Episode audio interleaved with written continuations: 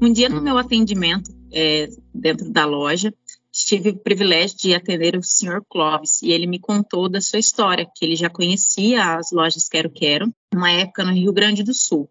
E ele estava me contando que naquela época era muito difícil de comprar as, algumas coisas para sua casa. E quando ele teve a oportunidade de conhecer a nossa loja, ele fez o cadastro na loja, conseguiu parcelar suas compras.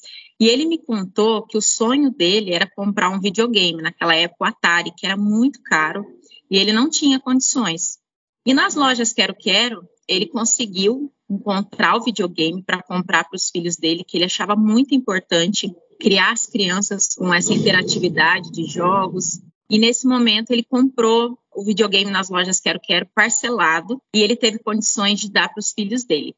Mas o mais interessante que eu achei, que logo que eu conheci ele aqui em Pitanga, além dele contar essa história, ele tinha guardado aquela nota e o videogame. Eu fiquei impressionada com aquilo. Eu não imaginava guardar uma nota de 1992, sendo que nós estávamos no ano de 2022. E aí eu, eu tive a curiosidade e pedi para ele me mostrar.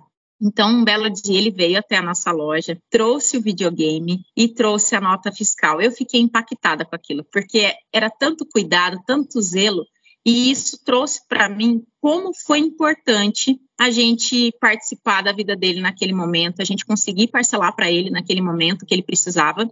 E quantas lembranças boas ele deve ter guardado pelo fato dele ter guardado esse videogame com tanto carinho, essa nota fiscal com tanto carinho, por tanto tempo, né? E que emoção ver tudo isso, participar da vida do cliente e saber que nós estamos aqui para fazer parte da vida dele.